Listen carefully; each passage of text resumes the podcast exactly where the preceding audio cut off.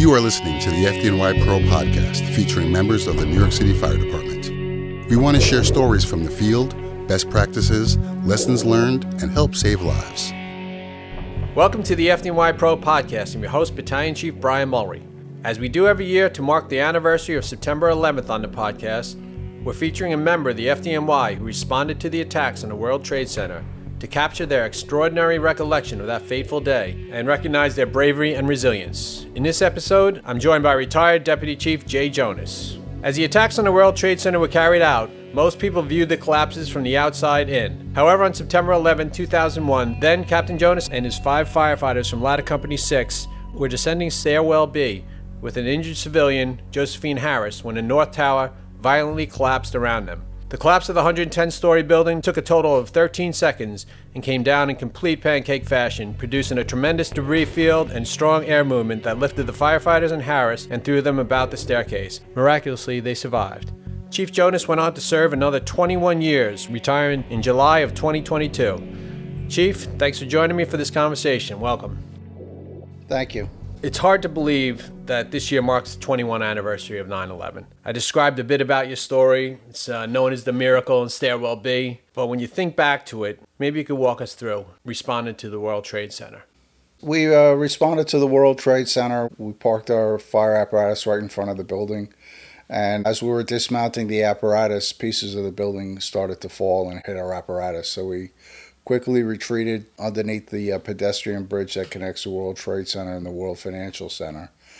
And uh, we went back and forth a couple times to assemble all the tools that we needed, you know, and masks and everything. And uh, once we had everything gathered, we looked up, we didn't see anything coming down, so we said, ready, set, go, and we ran to the front of the building.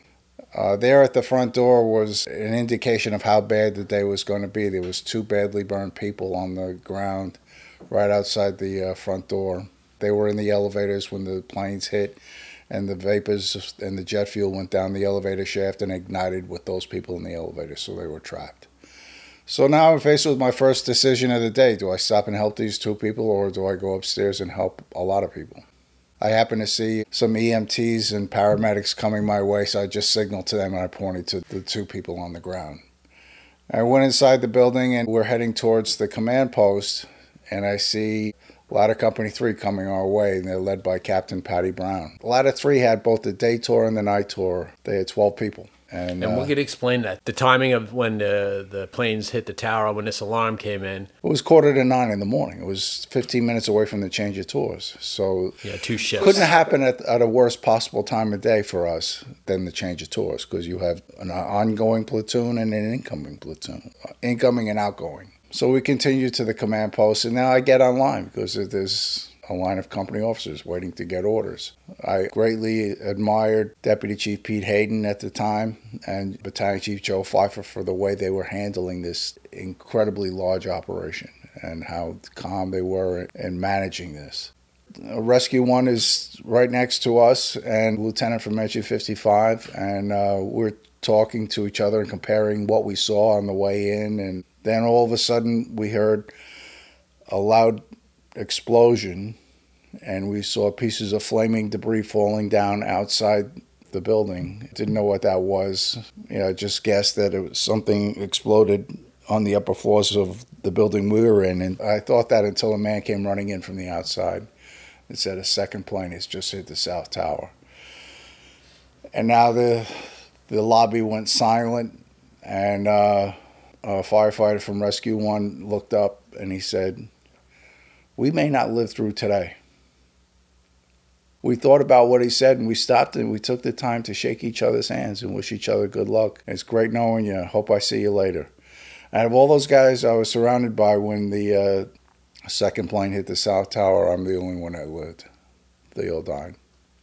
And you're in the command post. You're in the lobby of the North right. Tower at this point. So then it was my turn. It was my turn to get orders. So I was the first officer to get orders after the second plane hit. I said to Chief Hayden, I said, you know, a second plane just hit the South Tower, thinking he was going to send me there. That's the only reason why I said it.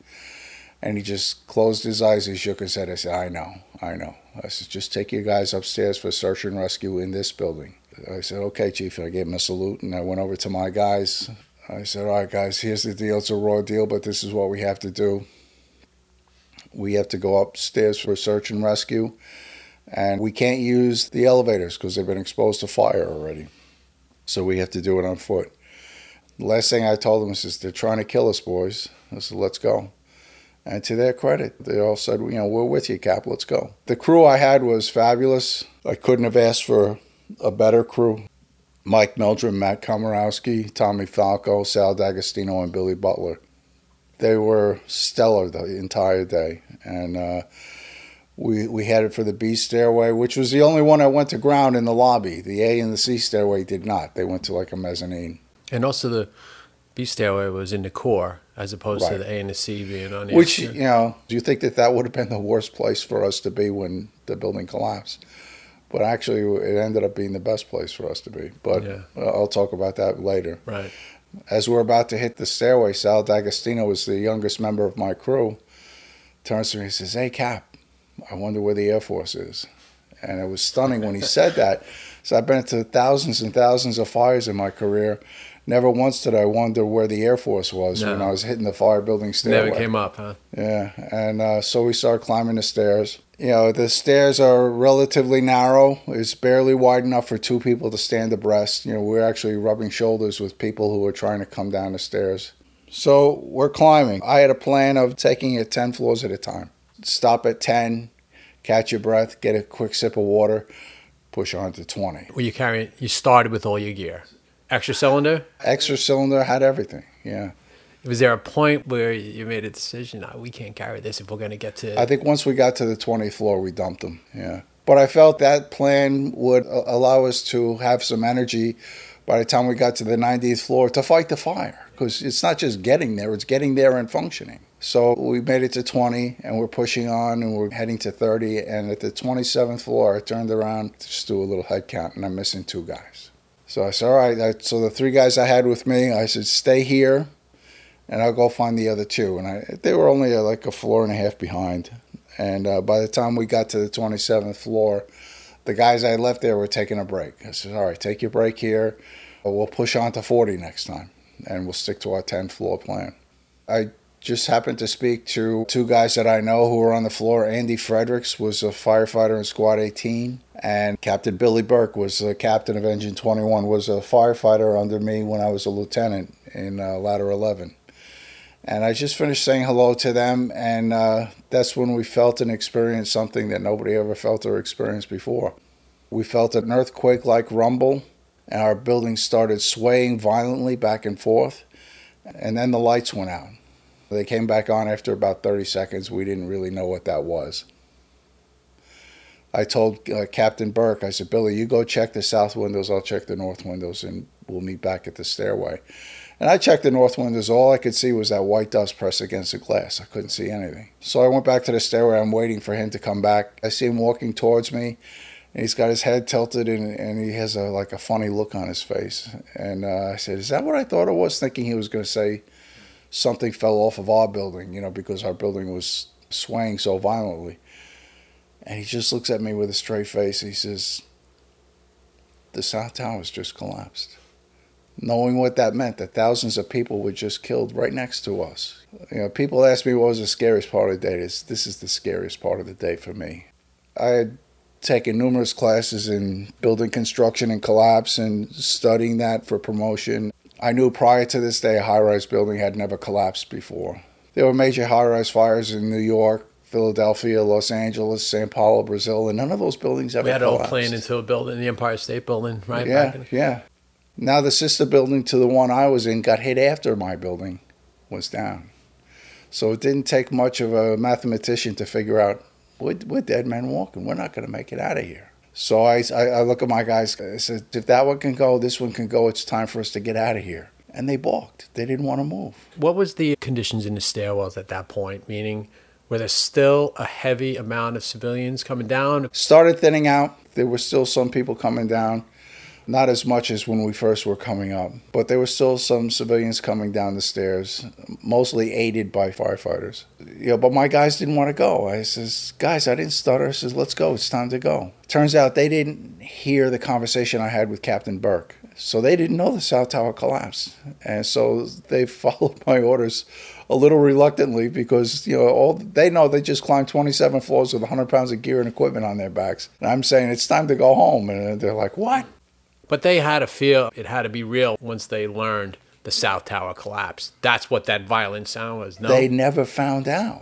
See, I didn't know that they didn't know. so they thought maybe again it was a part of, of the North Tower collapse. Right, right. All their actions should have told me, you know, because they were This is what you learned in hindsight. Of they course. were calm and cool and you know and so we start heading down the stairs and we're going at a normal gait going down the stairs till we got to the 20th floor and there we see a woman standing in the doorway. She was crying.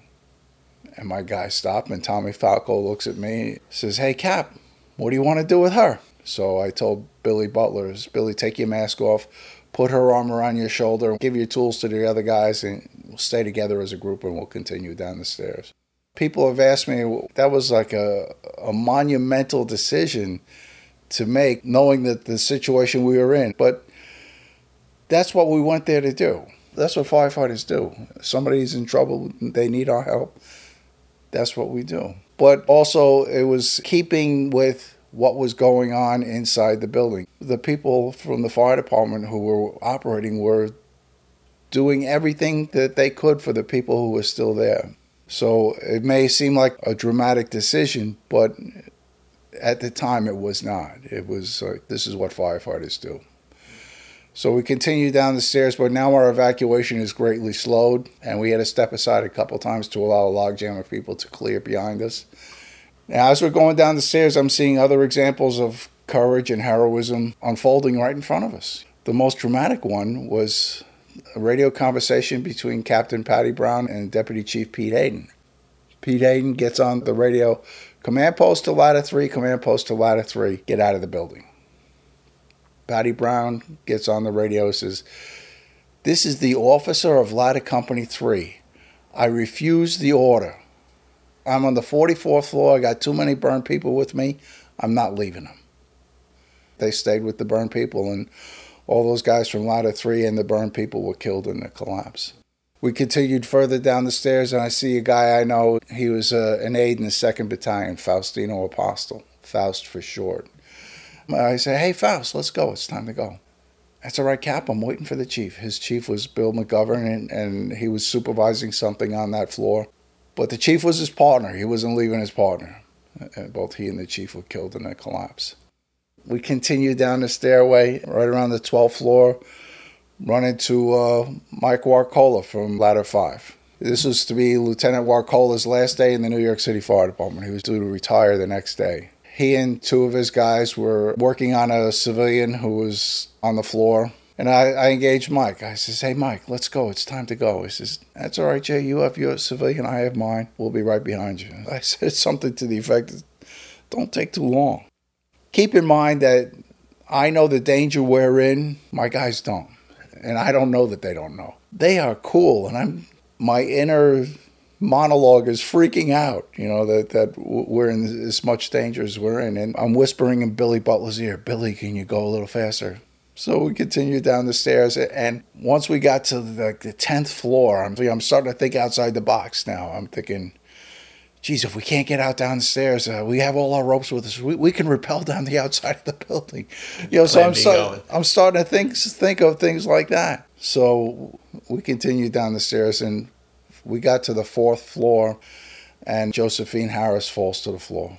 So I broke into the fourth floor looking for a sturdy chair we could do a stair a chair carry with her down the stairs. Fourth floor was not a, an office floor; it was a mechanical equipment room floor. So the only chairs that were there was a swivel chair and a uh, overstuffed chair. And I'm way on the other side of the building looking for anything.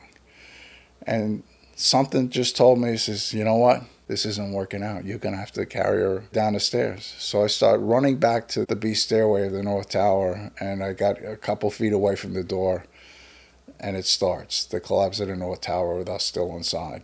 The noise, the wind, what was first? The first thing we noticed was the rumble. We heard the rumble that we heard when the South Tower collapsed, but then it collapsed in pancake fashion. And every time a floor would hit another floor, it made a loud noise boom, boom, boom, boom, boom, boom. And it created tremendous vibration in the stairways. The vibration was violent enough that we were bouncing up and down off the uh, floor and the stairway. Matt Komorowski, my tillerman, was waiting for me on the landing, and uh, the collapse created a strong wind because all the air that was in the building was being compressed. And it picked Matt up and threw him down two flights of stairs. I just dove for the floor and I just covered up and waiting for what seemed to be the inevitable. Then the collapse stopped and we were in darkness and we're coughing and gagging and we, I didn't know who was alive. And it was hard to process what we had just experienced. What did we just live through? You know, what, what, what just happened to us? So I wondered who I still had, and I gave out a roll call, and all my guys were accounted for. I said, What about the woman? I didn't know Josephine's name yet. And uh, Billy Butler said, Yeah, she's right here. She's right in front of me. So our first thought was to continue down the stairs, to continue to go outside. And word came from uh, there was a, a, lieutenant, Jimmy McGlynn, and uh, three firefighters from Engine 39 were below us. And they quickly said, can't get out down here. So we had to come up with a plan B. It was right around this time that I heard a mayday from Lieutenant Mike Warchola, who we had just passed in the stairway, that he was 12th floor B stairway. He was trapped and he was hurt bad. Sal D'Agostino turned to me and said, Cap, did you get that? I said, Yeah, I got it. And I was trying to climb the stairs and the stairs were there. It was like a bad vacant building stairway. There was debris in it. You had to move debris and climb up banisters. And I made it to the fifth floor, and Mike transmits a second Mayday and I keep climbing, and I made it to the half landing between the fifth and the sixth floor. And I, now the debris is so heavy, I can't move it. And uh, he gave out a third Mayday, and finally I just said, "Sorry, Mike, I can't help you," and uh, went back down the stairs. So now we're trapped, you know, which is something that a, a, New York City firefighter doesn't experience very often. Usually, you're on the other side of that equation. Somebody's in trouble, you go get them. Now, now we're the ones that are needed help we're trying to find a, a, way out for ourselves. And finally, we came to the realization: this is I'm going to have to transmit my own Mayday, and I did. I transmitted my own Mayday, and uh, Tom Herring from the Sixth Division responded to our Mayday pretty quickly, and he said, "All right, ladder six, we got you. North Tower B, stairway fourth floor." I says, "All right, things are looking up." they'll be here any minute, you know, and uh, we have no idea what it looks like. I can't outside. imagine that. We're going to have to touch on that later. No idea. I could see the look of concern in the, the faces, and uh, I said, guys, look, if we survive that, we're not only going home, but we're going home today. And uh, I started hearing from uh, guys who are in the search party to look for us. You know, outside, you know, you're talking to guys who are part of that search party who were relatively familiar with the World Trade Center complex there were no landmarks. The yeah. landmarks were gone. You had to physically remember where the Hudson River was, so yeah. you so you could figure out. Yeah, you telling them you were in Stairwell B probably meant absolutely nothing on the outside. Yeah, during my radio conversations with these people, one guy said, "Where's the North Tower?" I'm thinking, said, "What the hell are you talking about?" I was in conversation with not only some of the most competent people I know, but some of them were my close friends. John Salka, he was a chief in the 18th Battalion. And uh, he says, Battalion 188 till out of six. Is this Jay Jonas? I said, Yeah. I'm thinking to myself, oh my God, the 18th Battalion's here. My good friend Cliff Stabner, he, he would get on the radio and he says, Rescue 3 to Ladder 6, Captain Jay Jonas, this is Cliff. I'm coming to get you. Where are you? And I'd repeat, you know, North Tower, B Stairway 44. And they'd ask other questions. And he would end every conversation by saying, I'm coming for you, brother. I'm coming for you. It was the only time I got emotional the whole day because it was almost like thinking to myself, I'm not worthy of this. Yeah. Well, know? if you're in that stairwell, that's what you need to hear, right? Yeah, that that there's got to be somebody in worse shape than we are. We were banged up and but but we were which is amazing, by the way, just banged up. Yeah, yeah. and uh, there's got to be somebody in worse shape than we are. But I, I kept harping on the guys they're, they're coming to, to get us. You know, it's, it's, it's going to happen. You know, we're, we're going home today. Time really flew by. We had a couple bumps in the road when we were in the stairway. There was an explosion that happened nearby. It shook the stairway, and rubble started to fall and strike us. And um, it was the only time Josephine Harris lost her composure the whole day. You know, she started crying. She said she was scared. I said, you know, look, we're all a little scared, darling. You know, just hang in there. And uh, and she did. But what allowed her to do that was, you know, this ended up being my last run as a captain a lot of Six, and I was a captain there for almost eight years. But I looked upon my guys uh, like a loving parent would look upon their kids. They do something good and you're proud of them. And uh, during the collapse, Mike Meldrum rolled his body on top of Josephine to shield her from the debris falling down. Sal D'Agostino took his turnout coat off and put it over and he told her, he says, Nothing's going to happen to you as long as we're here. We're going to get you home. They kept talking her, take her mind off what was an impossible situation for us, let alone somebody like her who's not used to operating in calamity. So our entrapment lasted between four and five hours, about four and a half hours and uh, all of a sudden I see a ray of sunshine hit the Why stairway. is that? Because the dust cleared, or is the it smoke and dust cleared outside to the point where all of a sudden, like I could, I could look up through the rubble, I could see a little so there was an sliver, opening? sliver of blue sky, and I was like, "Guys, there used to be 106 floors over our heads. Now I see a, a sliver of blue sky." I said, uh, "I think we're on top of the World Trade Center." It gradually got clearer and clearer, and. Uh, we found an area in the rubble where we could breach a hole with our tools and we could see outside. We had a battalion chief trapped with us from the 11th Battalion. So we waited till the smoke and dust cleared a little bit more. We could see a couple firefighters off in the distance. So, all right, we'll tie you off with the life saving rope and you make contact with those two guys. To tie off the rope there, I'll tie off the rope here, and I'll start sending people out on the rope, which is what we did those two firefighters came up to the stairway and they were led by Lieutenant Glenn Rowan from Ladder 43. They were looking at us like we were ghosts or something. I gave them a briefing. I said, All right, this is what we got. I told her about Josephine. She wasn't walking before the collapse, so she's certainly not walking now. So you're going to need a Stokes basket stretcher and some fresh people to take her out. He said, Okay. We have a battalion chief who's on the ground floor who we couldn't get to. His name was Richard Prunty. We couldn't get to him because he's on the other side of the rubble. As a matter of fact, they got to him the next day because they had to use torches in order to get to him. He was going into shock every time we spoke to him, and we haven't heard from him about an hour. And I says, Oh, and early in the collapse, we got a mayday from Ladder 5, Lieutenant Mike Warchola. He said he was on the 12th floor B stairway. And he stopped and he gave me a look. And the look was that the 12th floor didn't exist anymore that his mayday was really coming from the rubble. It wasn't from the uh, 12th floor. So uh, we exit the stairway. Couldn't believe what we were seeing when we exited. Definitely looked like we were just bombed. All that was left of our building was the characteristic arches of the facade. Numbers four, five, and six World Trade Center, those seven story buildings were in flames. Number seven World Trade Center, the high rise was on fire, and there's smoke and fire coming up out of the rubble. Oh my God.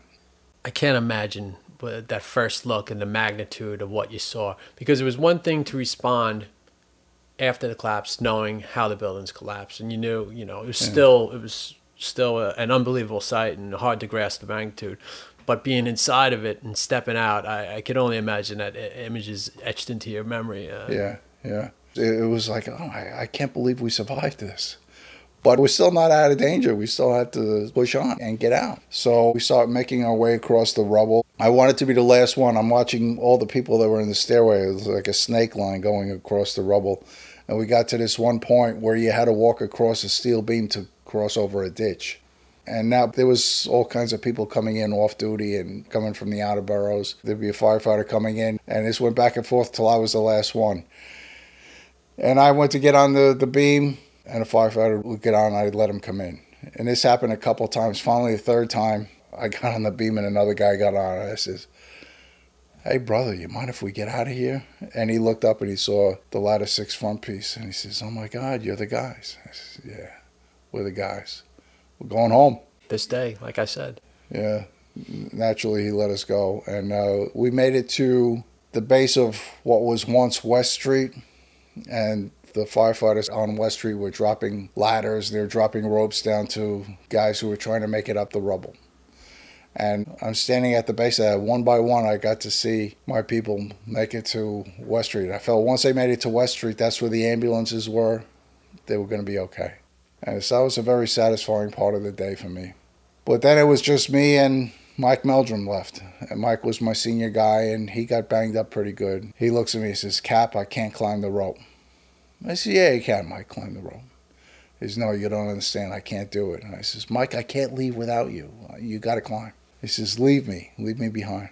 So I had to think on my feet. I says, Mike, you see that hill? He says, Yeah. I said, Your wife and kids are on the other side of that hill. Climb the rope. And he did. He mustered the strength to overcome his pain and he climbed the rope.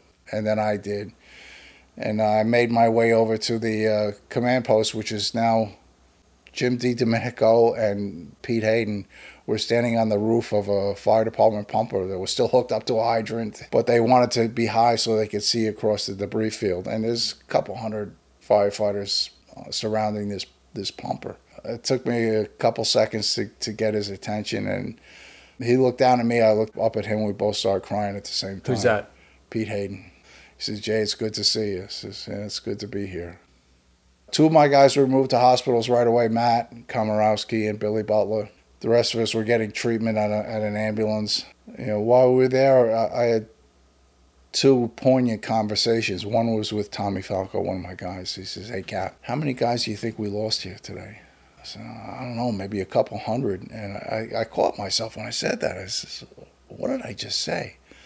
You know, prior to the, that day, the greatest life loss we had was 12 at the 23rd Street collapse. And I just said a couple hundred. And it turns out I was way off. It was 343. Then I had uh, a conversation with a, a guy I knew was a contemporary of mine, Jimmy Riches. He said, Did you see Engine 4 today?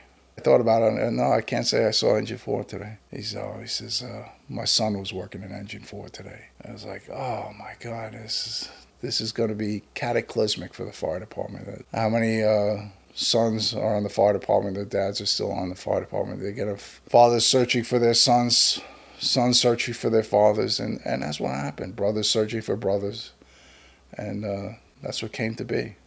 So that was pretty much the day. I've known about quote Miracle and Stairwell B but I've, I've never known all the details. And I also never knew how many people I've worked with since.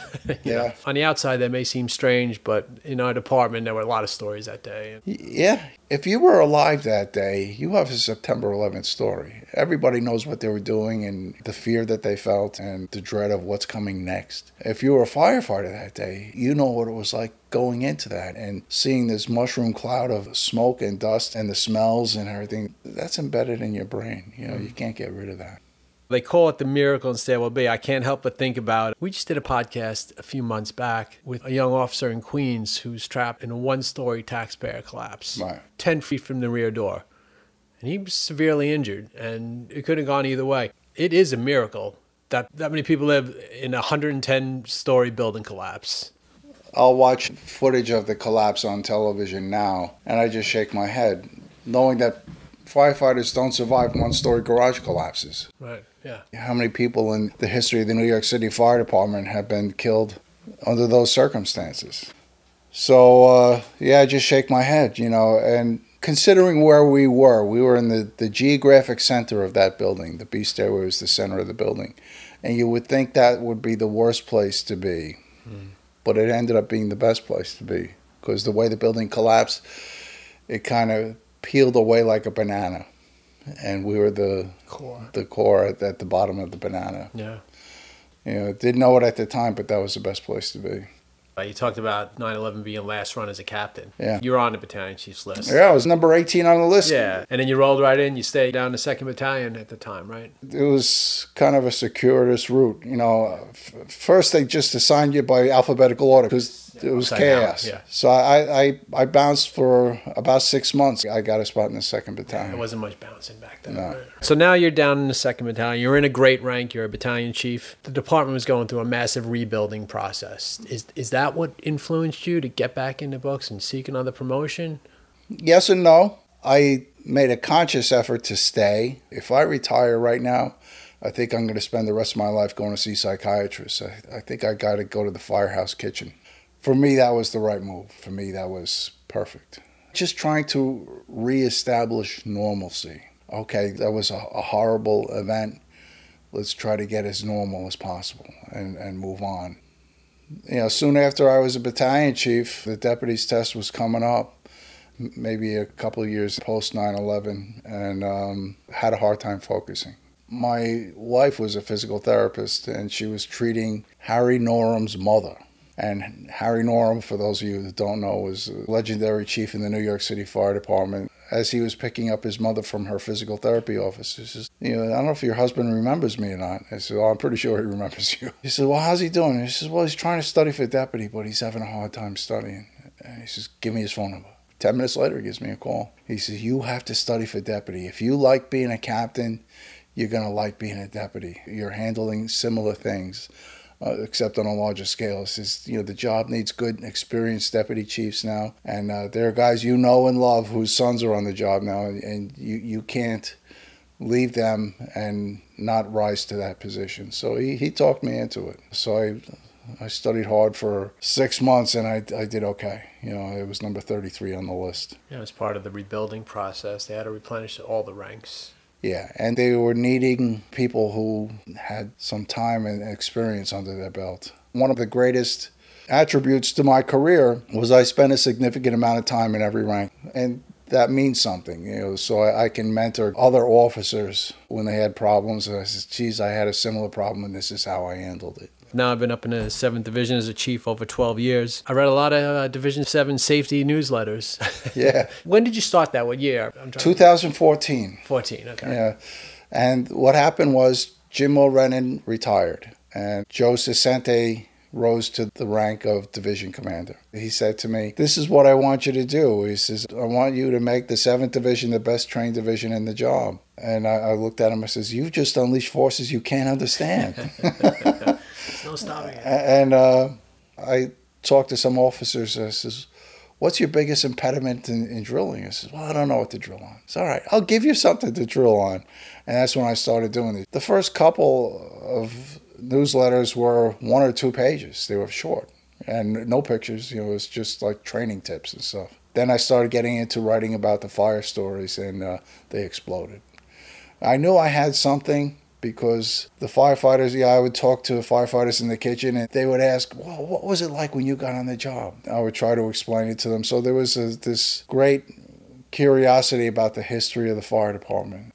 And like in one of Vinnie Dunn's books, it says, in order to survive on this fire department, you have to know how people died. If you understand the pitfalls of being a New York City firefighter, you can maybe avoid them. So that's how they came to be, you know. And uh, yeah, I send them out, and they become a labor of love. And uh, I get emails from people all around the country who, who read them. They tell me, "It says, oh, you know, we love them. We love reading them." Says, "Well, I'm glad because I'd be writing them if nobody was reading them because I'm enjoying writing them. If that's what I'm known as, being retired as the guy that wrote the newsletters, then I'm happy." You retired from the department two months ago today, in July of 2022, just two months before aging out. And for those of our audience that don't know, age 65 is your last day in the fire department, Right. correct? Right. Why'd you choose to separate two months prior before aging out? a lot of the landmarks that I had set for myself had come and gone. I wanted to be on the fire department for my 40th anniversary. I met that. I met that a while ago. I wanted to be on the fire department for the 20th anniversary of 9 11. I met that. I wanted to be a deputy for 15 years. I met that. So um, rather than wait for the last minute and say, "There's the door, chief. You've had a great career. Get out," uh, I, I kind of went on my terms. You know, we have a new granddaughter, and we could spend more time with her, and we've had a good summer, and uh, so uh, it was the right time for me to go. Chief, you've had quite a run. Yeah, 43 years? just about 42 and eight months. You know, um, it was an adventure. I have no regrets about staying as long as I did. I loved it. I'm going to miss it terribly. going to miss the people that worked for me. And I was a chief officer for 20 years, and I had the best seat in the house for some of the greatest firefighting and heroic deeds that anyone you could see. I had the front row seat watching the firefighters in the Bronx take care of what they had to take care of in Manhattan, too, when I was a battalion chief. And uh, it was an honor and privilege to lead them. Yeah, well, listen, I'm uh, I'm glad we had the opportunity to work together. I could think of a few memorable ones right Yeah. off the top of my head. Yeah. I appreciate you sitting down with us today. You know, it's really just good to have a historical record of your story. Yeah. that's going to live. You know, Well, and- thank you. You know, it was uh, it was uh, it was one day in my career, and it was a horrible day, and uh, would never want to do it again. But I was I feel privileged that I was amongst those that gave their lives that day. I was able to see what they were doing and how they approached that day is nothing short of remarkable. That uh, under the most severe stress that you could possibly imagine. They were functioning. They were performing heroic deeds. Yeah, everything that was good about the fire service was on display that day. And uh, I was never so proud to be a firefighter as I was that day. That's saying a lot. So, with that, thanks for having us. Very good. Thanks for coming up. We did a senior member profile of Chief Jonas in the fall of 2021 issue of the WNYF magazine. Thanks everyone for uh, listening to this episode of the FDNY Pro Podcast. Battalion Chief Brian Mulry. For more training and information from our department's subject matter experts, go to fdnypro.org. FDNY Pro is online at fdnypro.org. Subscribe today and get inside access to the FDNY. Learn more about our publications, professional conferences, and other tools for first responders. Train with New York's bravest.